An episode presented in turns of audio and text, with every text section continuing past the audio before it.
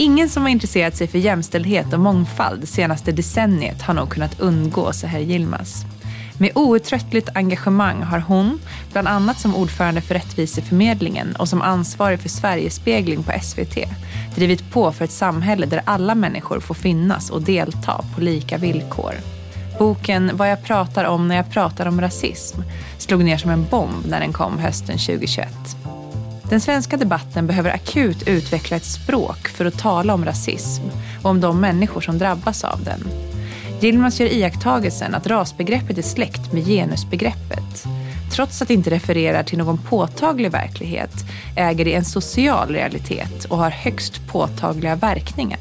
Det tycker jag är en enormt fruktbar tanke som på ett fantastiskt sätt löser upp den hårda knuten kring rasbegreppet, skriver Per Andersson i en recension och jag håller givetvis med. Så här är fenomenal på att använda lärdomar från jämställdhetskampen i det antirasistiska arbetet. Men hennes bidrag är mycket större än så. Så här är en outtröttlig tänkare som alltid låter det mänskliga stå i centrum för analysen. Därför är hon en given gäst i den här podden där vi försöker förstå varför det är så jävla svårt att vara människa. Jag heter Nina Wikner och det här är Något slags känsla. Hej Ser. Hej. Välkommen hit. Tack. Det där är typ det finaste jag har hört om mig. Är det sant? Jag tycker du får, borde få höra så mycket fint om dig själv ja. hela tiden. Det är så fint. Vad bra att du tycker det. Eh, jag är så glad att du är här. Trots att du står mitt i en intensiv boklansering och har eh, mycket, mycket att prata om jämt. Eh, men först ska jag börja med att fråga, vad har du för känsla idag?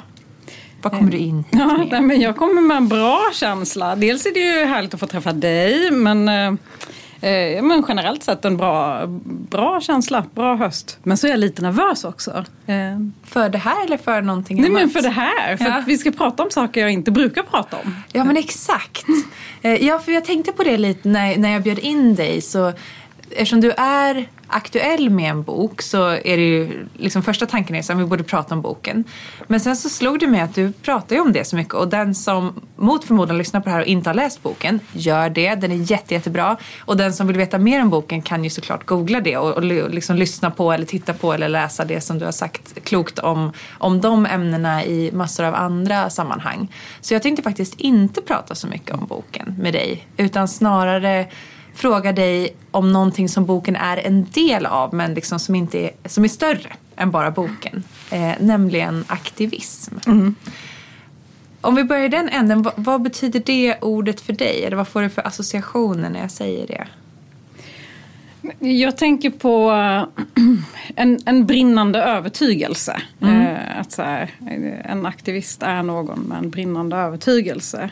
Eh, och sen i liksom begrepp begreppet eller den där övertygelsen så läser jag också in ryggrad och framåtrörelse. Mm. Men jag mm. inser ju att så här, det behöver ju inte alla dela. För jag vet ju också att det finns aktivister som jag inte tycker eh, står för något eh, liksom, värderingsmässigt ah, just det, inte, framåt, inte vad du skulle bedöma som en framåtrörelse. Exakt. Utan så kanske snarare en bakåtrörelse. Precis, så jag tror att jag kanske också i begreppet lägger in en gnutta optimism. Mm. Eh, så, så det är nog så jag skulle... Eh, ja, men. Just det, så det finns en del tyckande och övertygelse och en del handlande och liksom rörelse. Precis. Ja, ja men det, det, det håller jag med om. Det, det känns som en bra, bra definition. Skulle du säga att du är en aktivist? Ja men kanske utifrån det här då, det är någon som vill se en framåtrörelse eh, och eh, det där att försöka stå för sina värderingar, att ha en ryggrad. Eh, jag tror liksom att eh, men jag, jag, tror att jag har försökt ge uttryck för det eh, mm. genom livet. Härom eh, veckan var det bara någon som i en tråd på Facebook påminde om att redan 2011 när jag eh, ledde Sveriges ungdomsorganisationer eh, så drev jag igenom att vi på förhand fattade ett beslut om att Sverigedemokratiska ungdom eh, aldrig skulle få bli medlemmar. Det här var en paraplyorganisation där många olika politiska partier från höger till vänster bland annat är medlemmar. Mm. Och då sa vi det, så, nej, men vi kommer aldrig att bidra till normalisering av rasism exempelvis. Eh, så jag tror att jag har försökt ha den där ryggraden och liksom framåtrörelsen hela tiden. Mm.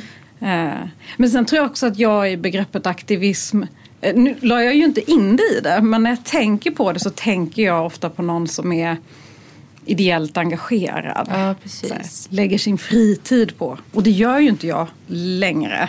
Nej. Eh, så lite känner jag så här, nej men det är jag nog inte. Jag är ju tjänsteman. ja, just det. Ja, för där finns det också en diskussion eh, som jag sprang på. Eh, för jag har ju också började ju så, som de flesta som fritidsaktivist och i mitt fall första hand jämställdhetsfrågor men det har liksom expanderat till flera typer av mångfalds och inkluderingsfrågor. Men aldrig jobbat med det som mitt lönarbete. Mm. Så. Eh, men sen så sen två år tillbaka ungefär så sitter jag i en statlig offentlig utredning. Och då helt plötsligt så har jag ju sprungit på hela den världen med mm. där liksom aktivist verkligen inte är någonting positivt utan snarare något som man noggrant ska hålla skillnad från, alltså hålla skilt från byråkrati. Mm. Och alltså det finns politiker, aktivister, byråkrater och alla de kan ju samarbeta och sträva åt samma håll men rollerna är olika. Och det jag hade liksom inte tänkt så mycket mm. på att jag är eller kan uppfattas som en, en aktivist. Ja, men, och det, där, det blir ju eh, särskilt viktigt eftersom att mitt liksom, dagjobb mm. är att arbeta inom public service. Ja, jag jobbar ju med de här frågorna. Ja. Um, men det, det, här är nog en av få tillfällen till exempel när man presenterar mig mm. inför en intervju eller liknande där SVT omnämns. Mm. Eh, vi har valt att hålla det ja. väldigt skilt. Jag har varit tjänstledig för att skriva boken. Ja. Eh, jag är tjänstledig idag när vi spelar in Just det här. Det. Så det är liksom, eh, precis där gör man ju jättestor åtskillnad. Och jag är ju inte journalist så jag Nej, förstår precis. att liksom, eh, det är inte lika högt ställda krav på mig. Men det, jag tänker bara på liksom, eh, där jag befinner mig till vardags så är också aktivist något man verkligen inte är. Nej, eh, för man är för det är något opartisk. annat än public service-uppdrag. Exakt. Uh. Och det där är så himla svårt för jag tänkte på det eh, den här statliga offentliga utredningen som jag är med i heter Kommissionen för jämställda livsinkomster. Och den har bland annat fått kritik för att vi har uttryckt oss, alltså kritik från, från media, från att mm. vi har uttryckt oss vad de här journalisterna tycker då är för aktivistiskt. Mm. Um, och att vi inte liksom skulle vara opartiska. Och då har jag verkligen behövt fundera så mycket på det. där. För det är ju så att tillsätter man en position, vilken det än må vara, som ska jobba med till exempel eh, jämlikhet, jämställdhet, inkludering. Så kommer man vilja anställa en person som kan något om det. Och det är ju väldigt få människor som ägnar sitt liv att specialisera sig inom något de inte är intresserade av. Och det är väldigt få som ägnar sig åt att specialisera sig inom mångfald om man förhåller sig neutralt till begreppet mångfald. Så där är det liksom, jag förstår vad den här journalisten Ärligt talat, det var inte kritik från medier, det var en specifik mm. person på en specifik tidning. Men jag förstår vad han menade. Men samtidigt har jag svårt att se hur annars du skulle kunna tillsätta en utredning på något ämne vilket som helst. Om om du ska ha den expertkompetensen men inte ha någon som är partisk. Ja, men, och det var något som jag faktiskt tänkte mycket på när jag sökte jobb på SVT. För jag sökte ju jobb på annons. Liksom, mm. eh, så. Eh, och där jag tänkte, de kommer aldrig våga anställa mig. För Nej, jag precis. är stämplad som aktivist. Eh, och sen kan man ju tänka så här, ja, sen när är alla människors lika värde liksom politiskt laddat Nej, åt ett precis, eller annat håll. Vad har hänt? Det är ju en större fråga. Mm. Men jag tänkte, jag, jag liksom tror inte att det är möjligt för den här institutionen att våga ta in mig. Nej. Eh, för det är liksom... Vad sa de om det då? Eller kanske du inte kan dela med dig Men det är spännande att höra hur motiveringen var liksom när de var så här, men det här är, det här är okej, det här är inte ja, men, partiskt på ett, på ett dåligt sätt. Precis. Nej, men dels så här, som sagt, opartiskhetskravet är ju inte likadant för mig som jobbar på HR-avdelningen. Nej, som du ska en, inte granska makten? Jag eller granskar så, inte makten. Eh, och jag jobbar inte med vårt utbud, alltså nej. det som syns i rutan. Um, men det de sa var ju just det där, ja, men du kan ju frågorna. Ja. Eh, så det är klart vi måste anställa den som har bäst kompetens för det här mm. jobbet. Eh, och då var det viktigt för mig att få ställa frågan, liksom, eller känna att de står bakom mig. Eh, och när det då kom ut att jag skulle börja jobba på SVT så funderade jag mycket på vad gör SVT om det är så att det blir en debatt om mig som person. Nu blev det faktiskt inte det och jag blev väldigt förvånad över det. Ja. Eh, men jag kände mig väldigt trygg för de fattade ett jätte liksom, välövervägt beslut. Särskilt som jag ändå sökte på det, annons. Det hade nog varit något annat om de hade handplockat in Just mig det. tror jag. Ja, och det här tycker jag är en intressant fråga, liksom övergripande. Eh, För jag tror att många, precis som, som du och som delvis jag, har tänkt i banorna att man har, en, man har en hjärtefråga och tänker ibland att vad skulle hända om jag liksom ägnade mig åt den här på heltid? Som du säger, inte längre som aktivist utan gör det här till mitt jobb. Och du har ju gått den, eh, eller gjort den flytten, du har flyttat lite fram och tillbaka. Hur mycket det har varit ditt betalda jobb i olika faser och så. Vad skulle du säga är för och nackdelarna med att jobba och få betalt för sin övertygelse på något sätt. Alltså, eller snarare för arbetet som kommer, du får inte betalt för själva övertygelsen, det blev lite fel. Men arbetet som kommer utifrån din övertygelse. Ja, men fördelarna är ju såklart eh, så graden av meningsfullhet Ja. på jobbet. Eh, och att det känns ju helt liksom eh, ja, men, ja, makalöst att få liksom, jobba med sin övertygelse på arbetstid. Det är ju så oerhört lyxigt. Ehm, jag skulle säga att nackdelarna är helt andra. Det är mer liksom eh, en rädsla för att jag kommer aldrig kunna byta till något annat. Jag har ju testat, jag har ju hoppat runt lite och eh, jag har bland annat fått rådet att nej men, sök dig till något annat, jobba inte bara med din övertygelse eftersom att du blir stämplad som aktivist kommer du aldrig kunna få vissa typer av jobb. Ja, ja, ja. Så liksom tvätta dig ren från Ah, aktivism har jag ju också fått som råd. Eh, och det har jag ju liksom testat. Men jag blir ju inte långvarig för jag jag, det, nu, nu vet jag hur det känns att eh, åtta timmar om dagen få jobba med det jag tror på. Eh, och det gör ju liksom arbetsmarknaden väldigt mycket mindre för Ja, en själv. så är det ju. Eh, så. Eh, och sen tror jag att så här, det gör kanske också att jag inte orkar göra det på min fritid. Alltså jag gör det hela dagarna. Eh, och det gör att så här, nej men, jag, jag orkar liksom inte. Jag går inte med i någon förening på lokal nivå och kämpar på liksom. Nej, så, så engagemanget blir en sak i taget då. Just det. Tycker att det kan finnas eh, gränsdragningsproblem? För det, kan också, det skulle ju kunna vara så att det snarare slukar upp all tid då. Eh, alltså jobb, fritid. För att det är så viktigt. Ja men det kan det nog göra. Dels tror jag att jag eh, har haft Ja, men jag har haft många år på mig att lära mig att dra de gränserna. Eh, jag har liksom varit ideellt engagerad. Eh, det började redan på högstadiet. Eh, så.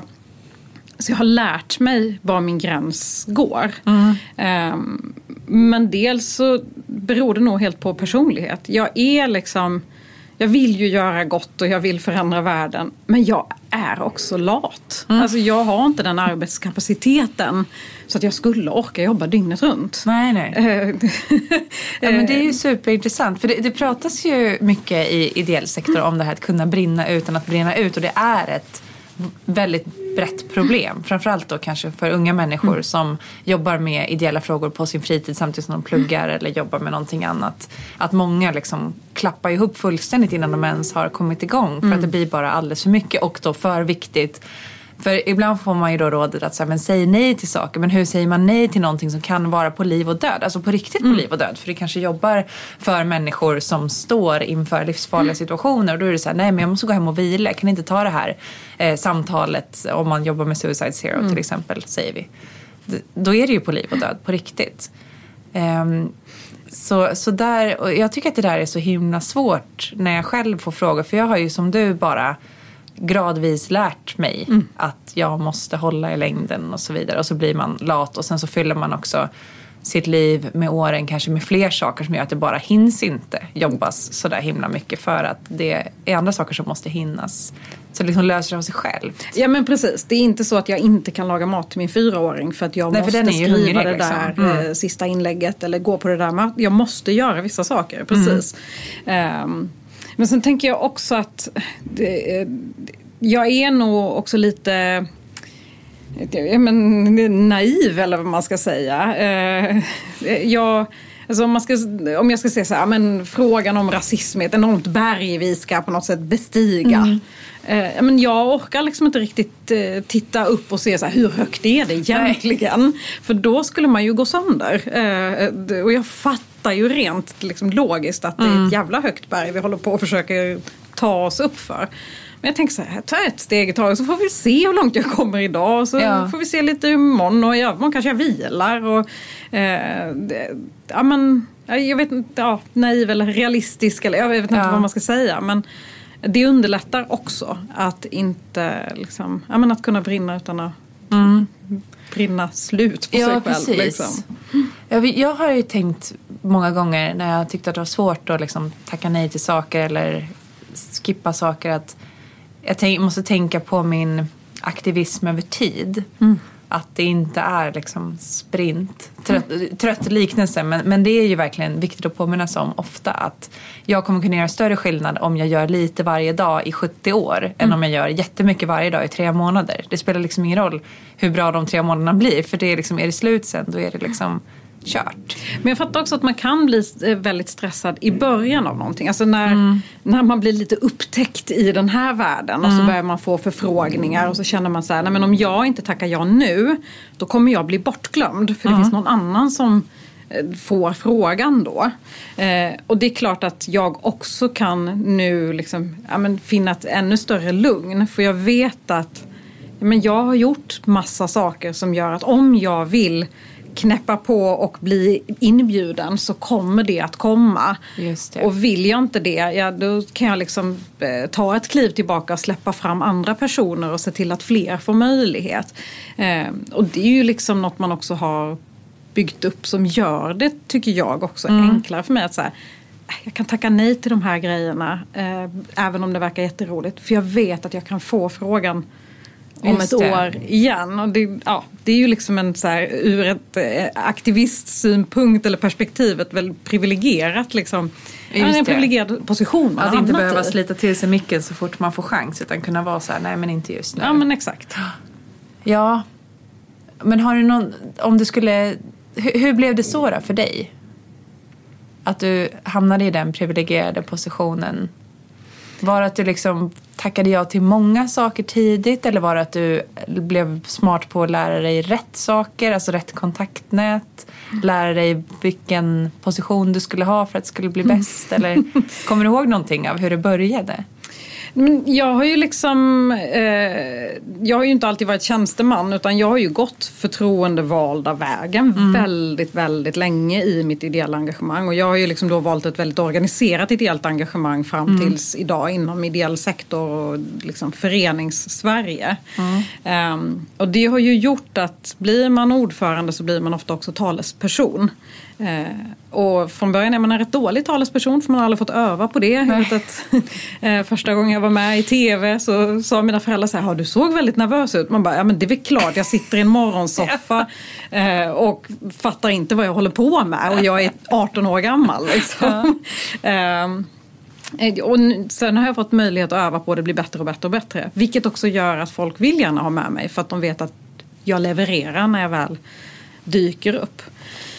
Men jag vet också att jag har fått det utrymmet. Eh, alltså första gången jag förstod att så här, jag eh, kommer att komma med något mer än bara det jag kanske har att säga var när eh, en, en dåvarande ordförande i den organisationen jag var engagerade i sa vi behöver fler som dig som eh, har föräldrar som har flytt till Sverige och som inte kom från akademikerhem. Så det är klart att jag också vet att jag kan liksom ta en plats som har stått tom. Eh, för att man har, det krävs massa bananskal för att komma in i förenings-Sverige och bli uppburen av förenings-Sverige. Eh, för det har inte jag fått med mig hemifrån. Så här funkar ideell sektor i Sverige.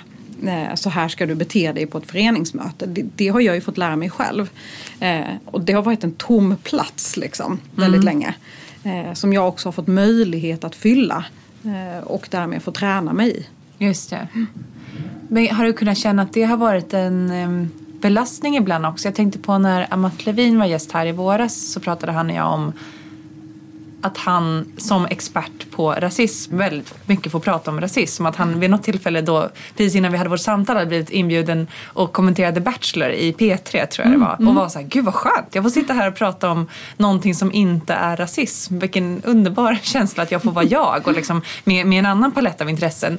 Samtidigt som han inte vill tacka nej till att kommentera de frågor som ju är jätteviktiga och där det också inte finns jättemånga människor som kan ta, eh, kommentera det på samma liksom, initierade sätt som han kan. Är det någonting som du kan känna igen dig i? Att, det, att den där liksom, positionen är ett privilegium men kan också vara en så här, fasen om inte du gör det, då kommer ingen annan kunna göra det. Nej, alltså, jag vet ju att det finns andra som kan göra det. Mm. Det, det, känns skönt. Mm. Eh, när jag startade så var det väldigt få som mm. jag såg och kunde se upp till. Eh, men jag är ju inte ensam längre eh, och har inte varit det på ett antal år nu och det känns väldigt skönt. Ehm, jag skulle snart få panik om jag hade behövt kommentera något annat. För det känns som att ja. det är det här jag kan. Det är det här jag har ägnat mig åt. Och jag har försökt bredda mig och tänkt så, nej, men så djup kan jag inte bli i det här. Jag måste kunna andra saker. Mm. Men det går jag ju inte igång på. Eh, och jag blir mycket sämre om jag, ska, om jag ska prata om något annat. Om jag hade blivit inbjuden till att prata om populärkultur så mm. hade jag bidragit med väldigt, väldigt lite. Det är liksom inte min grej. Nej, just det. så nej, alltså jag liksom, det är mer snarare så här, inte jag vill prata om något annat utan det kanske snarare i så fall under en period kan vara så här, jag vill inte prata om det här mer. Men det betyder inte att jag vill prata om något annat för då finns det folk som är bättre på att prata om de där andra sakerna. Just det.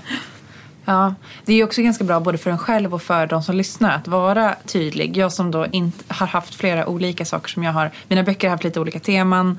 Jag har eh, en liksom karriär i näringslivet som egentligen inte alls har hängt ihop med min karriär som, karriär om man ska säga så, mitt engagemang i till exempel feministiska frågor.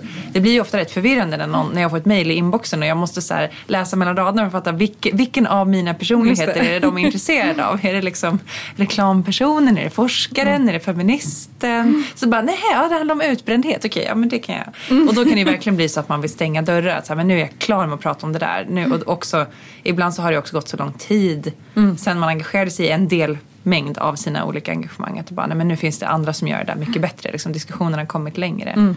Men det kan ju också bli väldigt sticky ibland. Mm. Eh, om man blir poster girl för någonting så kan det vara svårt att göra sig av med det. Ja men också att eh, jag får också förfrågningar där jag säger jag förstår att ni tror att jag kan den här mm. frågan. Här om veckan fick jag någon fråga om så här, kan du komma och prata om migration? Mm. Jag sa, men migration är något helt, helt annat ja. än det jag jobbar med och kan och har skrivit min bok om. Så jag nämner inte ens ordet migration Nej, i min bok. Eh, mina föräldrar har flytt. Det är väl det som är migrationsaspekten mm, mm. liksom, i boken. Men det är också det enda. Eh, så det är också så här... Eh, men jag kan tycka att det är intressant där liksom att man, man också hamnar i så här, du är poster girl just nu för rasism och antirasism. Mm då kan du prata om allt som kanske har med icke-vita kroppar att göra. Och det Just kan jag det. inte heller. Nej. Eh, och då gäller det att liksom hålla sig i skinnet och inte säga så här, absolut jag dyker upp, det är inga problem. Och att hitta det lugnet I det här matlagningsprogrammet. Ja, exakt. liksom. exakt. Ja. Ja. Uh, ja. Och samtidigt som sagt så är det ju lätt att förstå. Eh, framförallt, nu kom ju du, du släppte ju en bok från en position där du redan hade varit i offentligheten under lång tid innan. Men den som gör, det kan vara en bok eller en, vad som helst som gör att man helt plötsligt så slår igenom. Att det kan vara svårt att veta vad som vad man ska tacka ja till ja, och inte. Man testa sig fram tänker jag. För det är det jag har fått lov att göra genom åren också. Ja, jag har fått precis. testa, jag har fått eh, liksom, misslyckas, jag har fått öva upp. Eh, och nu vet jag vilka saker jag ska tacka ja till och inte. Mm. Eh, det är inte heller så att jag tittar åt någon annans håll och säger så här. Men gud vad konstigt, du släppte ju en bok om det här ämnet och nu tar du ett angränsande ämne. Du borde skärpa dig, håll dig till ja, din grej. Liksom. Grej, ja. så. Och jag menar så funkar ju liksom aktivism också. Man testar lite olika grejer och breddar eller smalnar av. Och ja. så måste det ju få lov att vara. Ja, och jag tycker många gånger jag har gjort mina bästa insatser när jag har blivit eh, indragen i sammanhang som jag var lite så här fundersam mm. kring innan. Mm. Till exempel så har, tror jag, av alla föreläsningar jag har hållit så har jag fått bäst respons, alltså bäst liksom, betyg när jag har föreläst på webbdagarna som egentligen är en konferens för liksom, webbutvecklare. Det. det. har ju väldigt lite att göra med jämställdhetsfrågor i vanliga fall men eh, det är klart att det finns massa människor där och alla människor förhåller sig till, till kön och identitet på olika sätt.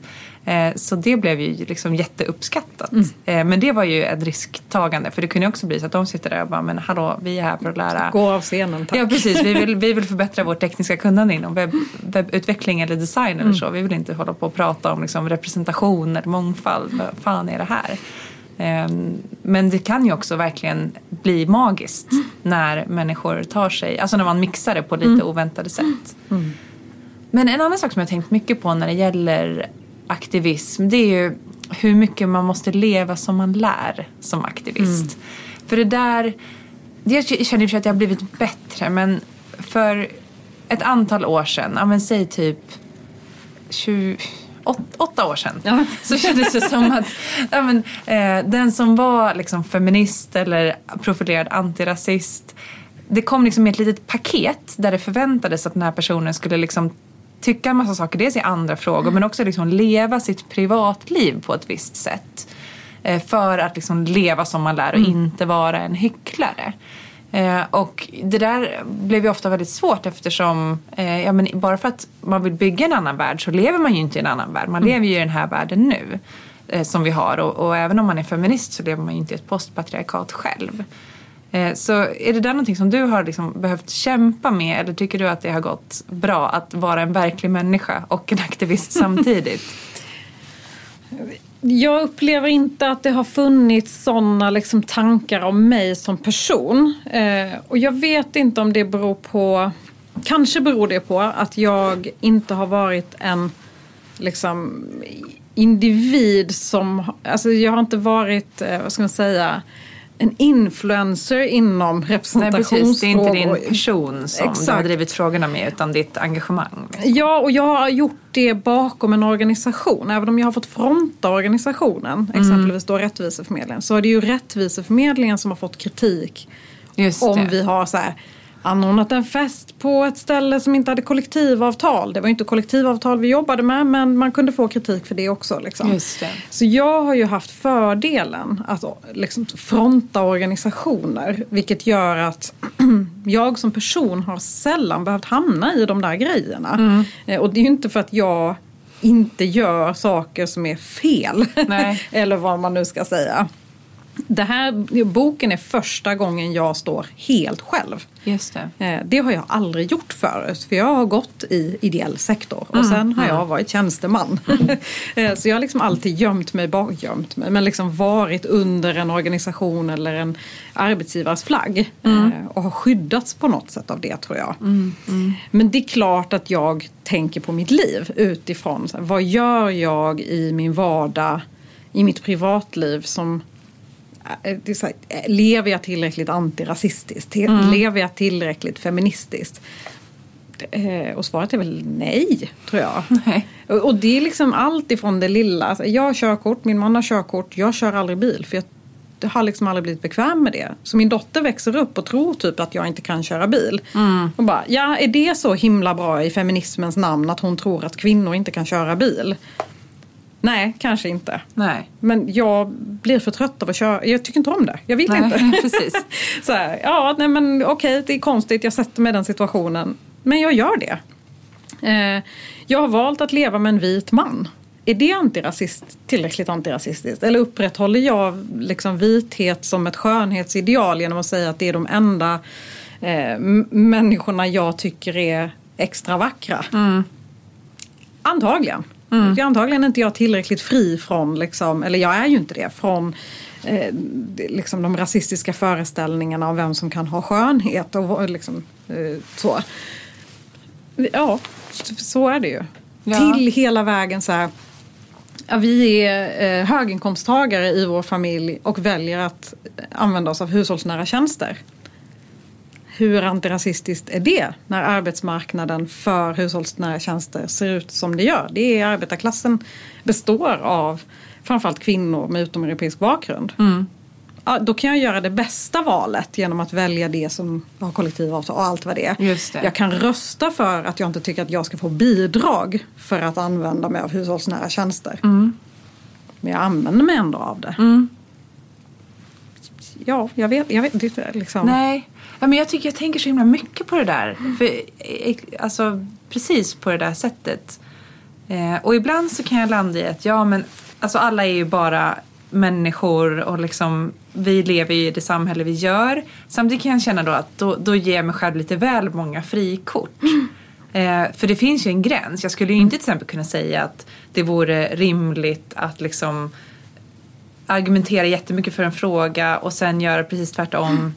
Alltså i vissa frågor. Samtidigt som, alltså till exempel så kan jag ju tycka att jag vill ha mycket, mycket hårdare miljö och klimatregleringar just för att jag vet hur värdelös jag är på att fatta de besluten själv. Jag vill ju mm. göra bättre men jag förmår mig inte. Så då önskar jag att det kom lagar som gjorde det omöjligt för mig att fatta de här dumma besluten kring den bilen vi har eller vad det nu må vara. Att jag liksom vill ha lagrummet som stöd mm. för att jag är en ganska värdelös människa. Samtidigt så, och jag tycker det är så himla svårt för då märker jag också hur jag blir jätte jätteförsiktig med vad, för jag, jag har ju aldrig haft en organisation att dölja mig dölja mig bakom, det sa jag det också, eller att liksom ta, ta stöd emot. Mm. Utan jag har alltid bara varit mig själv. Eftersom jag har skött mitt engagemang vid sidan av mina vanliga jobb. Eh, och det gör ju att jag har fått representera mig själv med allt det jag är. Eh, och jag har ju blivit nästan som eh, paranoid. Att jag hela tiden tänker att jag är iakttagen mm. för att jag har fått så mycket skit i att ta i, men liksom kommentarer, pikar och så genom åren. Och ibland till och med från folk som säger jag såg dig på stan. Mm. Och då kan man ju bli helt galet självmedveten när jag går runt på stan och bara tänk om jag fräser till mina barn på ett sätt mm. som inte är riktigt bra. Och sen så ser går någon förbi just då som råkar veta vem jag är för att de följer mig på Instagram. Och då kommer de liksom tycka att jag är en värdelös människa och så raserar det allt mitt arbete för mm. jämställdhet. alltså det blir liksom helt galet. Ja. Samtidigt som det ligger ju ett korn av Alltså det, det, är inte helt meningslöst Nej. det här att leva som man lär också. Men jag kan bli tokig och jag tror att jag har blivit lite paranoid. Men det känns också dåligt för kvinnorörelsen, för den antirasistiska rörelsen att mångfalden i rörelsen kan försvinna för man håller sig så hårt. Mm. Alltså, jag är ju på många sätt inte en typisk, med tanke på min bakgrund, med tanke på hur jag lever, så är inte jag en typisk feminist på många sätt. Mm. Och det skulle ju man kunna använda till någonting positivt. Alltså mm. dra in flera människor till en mm. rörelse. För det är såhär, kolla, här kan vi också vara. Mm. Du behöver inte ha gått exakt de här utbildningarna. Du kan vara, som i mitt fall då, ekonom. Mm. Som är en typisk, inte så vanlig utbildning bland profilerade feminister. Um, det går det också. Mm. Eh, och det kan snarare vara bra att du har, kommer från olika håll. Men, sen så, men då måste man liksom vara så himla stark och så är man inte det. Och, så... och jag tror också så här, vi ser det, det, det som gör det svårt är också så här. Ska jag då sätta en av mina, det blir ju kanske det, att sätta en av mina värderingar Ja, men ta då till exempel hushållsnära tjänster som är super, mm, det är en av de svåraste. skämmigt att mm. prata om. Liksom. Men här, det, det, finns, det erbjuds och man kan välja eller inte välja det. Mm. Liksom. Eh, för det som händer är ju att jag funderar på så här, men okej ska jag orka skriva den här boken? Har jag då rätt att ta hjälp? Eh, vad gör det med klassfrågan? Vad gör det med den antirasistiska frågan? Alltså det är så mm. många saker som blir... Liksom, det är ju superkomplext. Att veta så här, när gör jag exakt rätt? Och kanske rätt då skulle vara så här, välj bort det här då. Mm. Eh, och så kan det ju verkligen vara. Eh, men jag tror också att vi kan inte göra det till individfrågor allting. Nej. För det Ja, det gör ju att jag kan säga så här, det är okej att jag gör det så länge det erbjuds. För jag mm. lever inte i ett postrasistiskt samhälle. Nej, precis. Men å andra sidan, så, vi måste ju så att, liksom, lägga ansvaret där ansvaret ska ligga, tycker jag.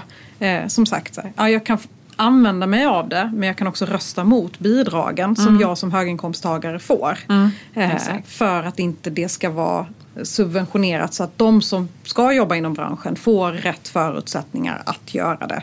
Sen kan vi fråga oss själva så här, men, ja, varför finns det inte andra jobb och hur ser utbildningarna ja, men Det finns ju tusen frågor mm, i det där.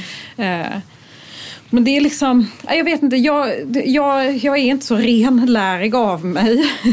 eh, men jag tror också att det blir lättare och lättare att inte vara det. För det blir, det också fler och fler som kan få stå för de olika kamperna. Och att den kan få ja, finnas en enorm bredd i den. Eh, och för några år sedan då, åtta år sedan som du då identifierade, så kändes det inte lika brett. Det kändes inte som att det var lika många som fick ta plats. Och det är väl också tack vare att det inte bara är så här du har DN Debatt eller Morgonsoffan. Utan Nej, du har precis. jättemånga plattformar att kunna verka utifrån. Mm. Och då kan de som håller med mig eller tycker att jag är en rimlig person de kan få följa mig eller så kan de få följa någon annan. Det, ja. det är upp till dem liksom. Ja.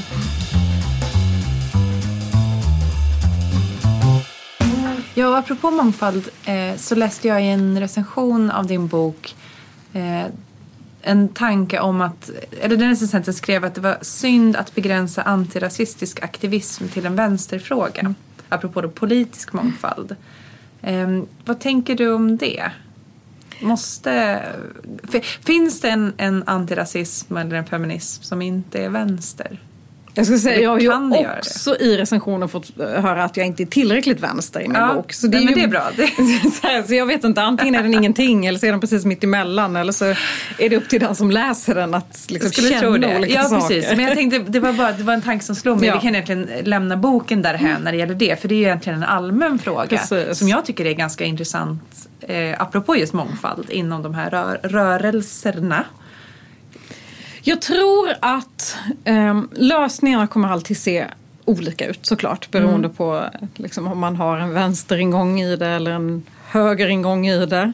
Eh, men det jag tänker är att man kan och borde kunna, precis som man har gjort i jämställdhetsfrågan. Man har ju på politisk nivå, partipolitisk nivå i riksdagen fattat beslut eh, i en enig riksdag om ett antal jämställdhetspolitiska mål och sagt så här vi bestämmer inte här och nu hur det här ska gå tillväga. Nej. Men vi vill att kvinnor och män ska vara jämställda. Mm. Inom en rad olika områden. Jag tror eh, att det skulle gå att göra samma sak. Att ha en vision om ett samhälle som inte ser ut som det gör idag. Och att vi borde kunna enas om målet tillsammans. Sen kommer mm. medlen alltid se olika ut tror jag. Eh, men så länge det är en höger eller vänsterfråga om personer med olika typer av yttre attribut eller hudfärger ska ha olika typer av rättigheter eller möjligheter så kommer vi nog inte heller komma framåt. Det måste vara en liksom mänsklig fråga, en mm. medmänsklig fråga. Den delen, att vi vill utjämna de skillnaderna. Ja, precis. Och det där tycker jag också är intressant för jag läste ganska nyligen eh, Bell Hooks bok från 84 som heter Feminist Theory from Margin to Center som är en fantastisk bok som har kommit i svensk nyöversättning nu också. Eh, som ju liksom benar ut eh, feminismens och antirasismens utmaningar då 1984 och det är ju ganska deprimerande när man inser hur många av dem som kvarstår. Men, men hon är ju väldigt bestämd med dels att den feministiska och den antirasistiska kampen måste föras parallellt. Man kan inte ge den ena mm. förtur framför den andra för det handlar om att bryta ner existerande maktstrukturer och har du kvar, ersätter du den ena med den andra så har det liksom inte kommit någon vart mm. utan det kommer bli effektivt när man försöker bryta ner allt samtidigt. Vilket ju är rimligt. Eh, men hon är också väldigt mån om att det måste vara kollektivt. Och jag vet inte ens om hon använder ordet höger-vänster. Men det, det som jag i alla fall tolkar som vänster. Men sen slog det mig att det är ju också ett amerikanskt perspektiv. Mm. Eh, och i Sverige så eh, har vi ju den, den, finns ju mer och mer nu kanske än för 10-15 år sedan en mer renodlad höger. Mm. Men historiskt sett och över tid sett så har vi under 1900-talet eh, i alla fall senare delen av 1900-talet, inte haft en liksom, amerikansk typ av höger. Så när vi säger att så här, antirasismen kan liksom vara, inte allt på det politiska spektrat, den kan inte vara liksom, nationalsocialistisk eller liksom, eh, nationalkonservativ eller någonting sånt. Men den kan vara liberal, den kan vara eh, liksom center eller den kan vara vänster. Eh, så är det ju också delvis för att vårt svenska politiska landskap är ganska överens mm. i många frågor. Alltså det finns ju inget parti i Sverige som är emot omfördelning överhuvudtaget mm. till exempel. Eller som är för liksom, total eh, marknadsliberalism eh, eller så. Mm. Eh, så därför så känner jag att ja, man behöver liksom ta de amerikanska filosofierna med ja, men det, de kan vara lite knepiga och, och översätta till svenska sammanhang. Precis. Eh, och, och jag, tror att, alltså jag tror verkligen att det är möjligt eh, att göra menar, den breda ansatsen, att ta den breda ansatsen. Det jag ser är att den måste göras nu. För mm. det är också uppe för diskussion om ja, vi tycker precis. att alla människors lika värde är en självklarhet. Um, och ju längre vi väntar, desto svårare kommer det bli att mm. etablera att det ska vara en självklarhet och att vi ska ha ett antal mål som vi ska nå. Eh, och jag vet inte, det känns som att vi, eh, det är man in, där är man inte på politisk nivå. Att man vill bestämma sig för det där. Allt känns ju uppe för diskussion just nu. Mm. Vilket är eh, helt sjukt att så här, vissa saker som man tagit för givet inte längre kan tas för givet. Nej. Men, det är väl också en lärdom från alla rättighetskamper att ingenting kan någonsin tas för Mm. givet. För att ja, man, man kan tro att det är lugnt men det är fan aldrig lugnt. Det kommer Nej. alltid någon som vill riva upp alltihopa igen. Och det, där är också, det kan man fundera på i evighet. Jag kan bli knäpp när jag tänker på det. Att mänskligheten alltid strävar mot sin sämsta tänkbara punkt på något sätt. Att man måste så aktivt Ja, min man brukar kalla det för ett sluttande plan mot innebandy. Alltså att om man inte så här aktivt väljer saker i livet så hamnar man alltid i någon slags, och då pratar vi mer om vardagen, alltså det blir någon slags mittemellan, man går och spelar innebandy på torsdagen. Det blir liksom hela livet om man inte aktivt försöker göra någonting mer av det. Att det är som en, eh, Anton beskriver det som en upp och nervänd pyramid när man liksom kämpar upp på sidorna men man rasar, så fort man tappar taget så rasar man ner i mitten. Och det är ett sluttande plan mot innebandy. Men det känns som att hela mänskligheten har ett sluttande plan, inte tyvärr mot innebandy utan mot liksom bara total jävla misär. Alltså att man aktivt måste jobba för jämlikhet, värdighet, människovärde. Så fort man slappnar av i en sekund då blir det ojämlikhet eh, och ovärdigt. Jag menar, det kanske kommer tillbaka då till så här, min eh, så här, tolkning av vad aktivism är. Det måste vara den där framåtrörelsen. Ja. För annars blir det ingenting. Och då Annars blir hamnar det... vi i botten på den upp och nervända pyramiden. I ett Precis. litet hål. Precis. Ehm, Ja, ja men det, det är en bra påminnelse ändå. Eh, att, att det där man måste kämpa vidare. Du, en sak till som vi måste hinna prata om eh, innan vi har använt upp all vår tid. Det är ju alliansbegreppet eller allieringsbegreppet. Som jag har funderat på jättemycket eh, på senaste tiden. Eh, och, och det har ju blivit eh, mer och mer använt eh, i den svenska debatten de senaste åren. Att, att man kan definiera sig själv som en allierad till olika rörelser. Alltså att jag som vit kan vara allierad i den antirasistiska kampen eller jag som cis-person kan vara allierad i transkampen och så vidare. Eh, och jag tycker att det här begreppet är så väldigt dubbelt och därför är det intressant att höra vad du tänker om det. För jag har suttit och tänkt mycket på min egen kammare. för att å ena sidan så är det ju jättebra att det finns ett tydligt begrepp för att delta i en kamp som inte är... Alltså att, att, att rörelsen, man kan delta i en rörelse på olika sätt eh, och att det blir olika beroende på hur man, vilken position man har i den här rörelsen så kan ens, ens engagemang se ut på olika sätt. Och det kan också tydliggöra att jag som är allierad har vissa saker på min to-do-list medan den som är, jag vet inte ens vad, vad motsatsen till allierad, alltså den som är centrum i kampen då får det väl bli. Eh, eh, är liksom, har andra punkter på sin to-do-list så att säga. Eh, samtidigt så tycker jag att det tar bort en viktig poäng, nämligen att alla de här kamperna är ju demokratiska rättighetskamper. Och jag kan ju inte se det som att den antirasistiska kampen inte gynnar mig bara för att jag är vit. Jag ser ju tvärtom att den är ju superviktig för ett samhälle som jag vill ha. Som jag vill att mina barn ska ha. Som liksom, och det har inget att göra med att vi är vita. För jag vill, alltså de privilegierna vi har vill jag inte ha när det kostar det det kostar. Alltså jag menar på fullt allvar att jag tänker att det skulle bli mycket bättre även för oss rent krasst individualistiskt om, ehm, om rasismen försvann. Så där, och det tycker jag att allieringsbegreppet kan liksom då känns det som att det blir så här, det är bra för antingen är det bra för, no, för in-groupen eller vad man ska säga eller så är det bra för någon annan. Och jag kan vara allierad och vara snäll mot alla de som drabbas av rasismen men det, jag tjänar ingenting på det och jag tycker bara det är lite fel. Vad, har du funderat på det här begreppet något? Jag har inte tänkt så mycket på det där begreppet. Jag har en kollega som hatar begreppet. Ja, men det är och ibland får höra att så här, men du är en bra allierad. Men det vill jag inte vara. Så här, för Va, det, Vad tänker hen då? ja, men, eh, kanske mer det där, så här, men jag gör det ju bara för att det är rätt. Alltså, Ja, just jag det. så här, Ja, det är också det där lite så här- så här, ident- Varför ska jag liksom bli lablad som något? Mm. För att ja, men just kunna se det där. Så här, nej, men jag tror ju att det, samhället bara blir bättre. Eh, och så, är jag allierad med den kampen då? Eller är jag egentligen allierad med mig själv? För det samhälle jag själv vill se. Mm. Just det. Eh, ja, men så det, det, ja, det, det är så långt jag har tänkt på det.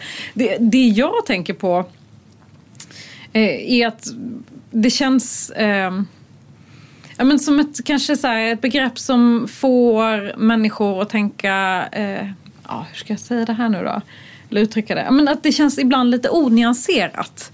Det är, antingen är man eller så är man inte Ja, allierad. precis, ja. Eh, att det är svart eller vitt. Och jag tänker för min del då, när jag eh, kämpar på med antirasism så är ju jag dels en person som kan utsättas för rasism. Så mm. därför är jag liksom i kampen för min egen del. Mm.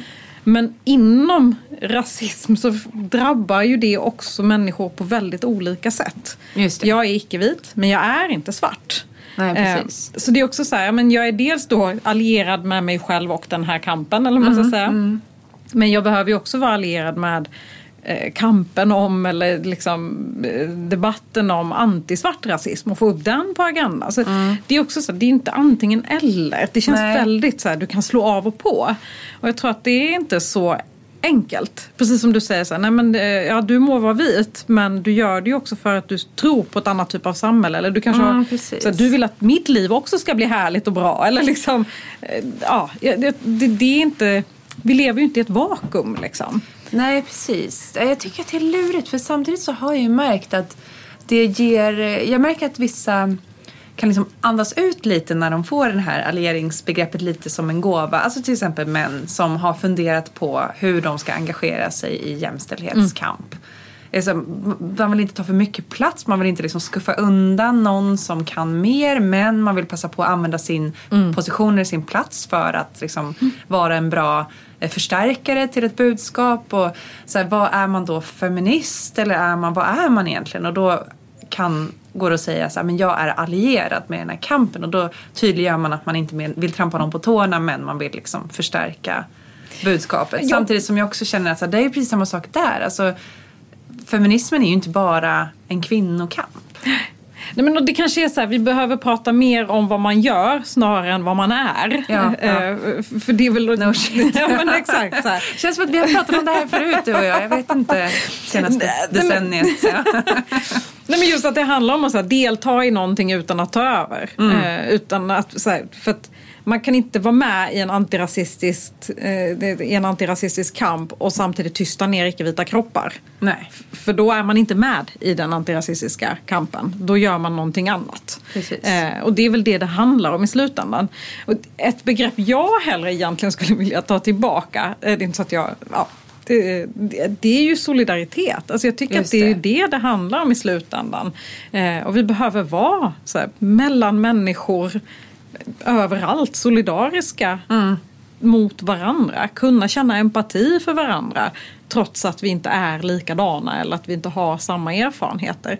Jag vet inte, det känns som att det, är liksom, det kanske är samma begrepp, det är bara att solidaritet har blivit ett vänsterbegrepp så då har vi hittat på ett nytt. Ja, just det. Eh, Ja, och det är nog inte ens vi som har hittat på det liksom, här i Sverige utan vi tar ju också influenser utifrån. Ja, precis. Eh, men jag är men mer inne på bra, det. Ja, men det är en jättebra tanke tycker jag. Vad, vad, skulle, vad skulle man kunna göra då om man vill vara solidarisk med en kamp där det just finns den här risken att ja, men det, är, det är min kamp på ett plan för att jag vill se det här samhället men jag är inte den som utsätts för den här diskrimineringen mm. till exempel. Eh, för det, eftersom som du säger så har ju du också det i, mm. i många sammanhang. Att du både ibland är den som är utsatt för strukturerna och ibland så är du den som är en del av strukturerna, mm. ibland upprätthåller strukturerna. Mm. Alltså allting är flytande. Precis. Har du några bra liksom, idéer för hur den som vill vara solidarisk kan agera? Om vi pratar om nu görandet. Jag tänker att det man kan göra är att bara klura på hur man har tagit sig andra, andra frågor man är intresserad av. Mm och göra på exakt samma sätt egentligen. Eh, och samtidigt vara lite lyhörd och ödmjuk. Alltså jag tror så här, vill man, vill man vara en del av den antirasistiska, liksom det antirasistiska arbetet och idag är engagerad i jämställdhetsfrågorna Ja men vad har man gjort då? Men man har, lär ju ha läst på någonstans, mm. fått en uppfattning om vad det handlar om, pratat med andra personer, eh, röstat på det man tror på, mm. eh, lyft frågan i, på sin skola eller sin arbetsplats eller det sammanhang man befinner sig i.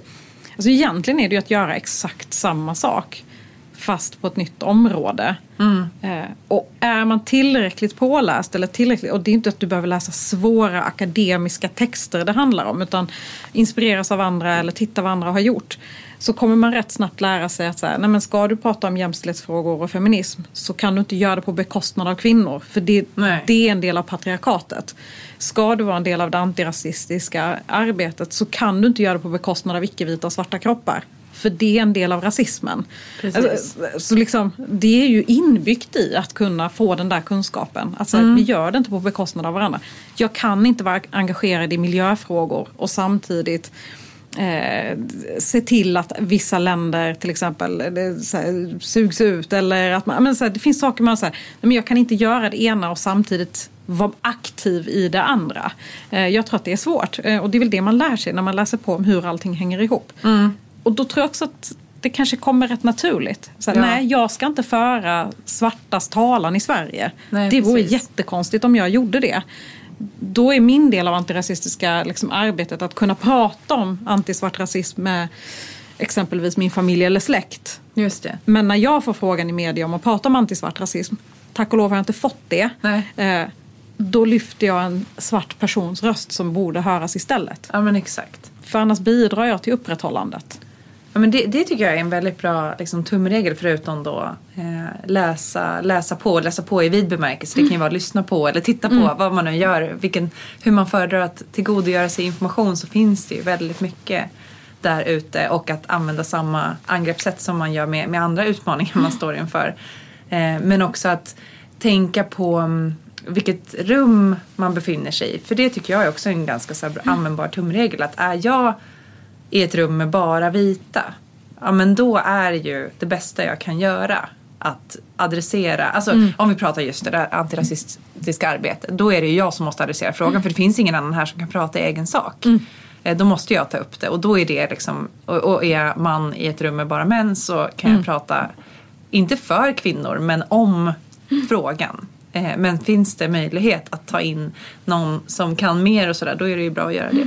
Precis. Eh, Så det, det är inte så himla komplicerat egentligen. Egentligen man kan hitta sig runt i rummet och vara såhär, är, jag, är jag bäst lämpad att ta det här? Ja. Ja. det var jag runt det här bordet. Ja men då tar jag det. Och Finns det någon som är bättre lämpad så tar den det.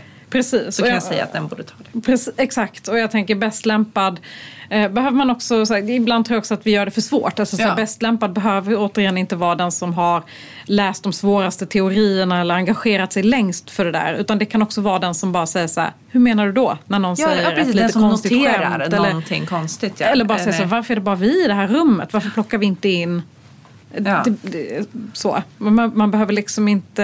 Det Ja men det tänker jag ofta att den mest lämpade är den som bara noterar att oh fuck, här hände det någonting. Här sades det något eller hände något eller hände inte något. Eh, som jag reagerade på för att jag har den här kunskapen som uppenbarligen inte de andra har. Eh, och då kan jag adressera det. Ja men bra, det, det är något, något konkret att ta med sig.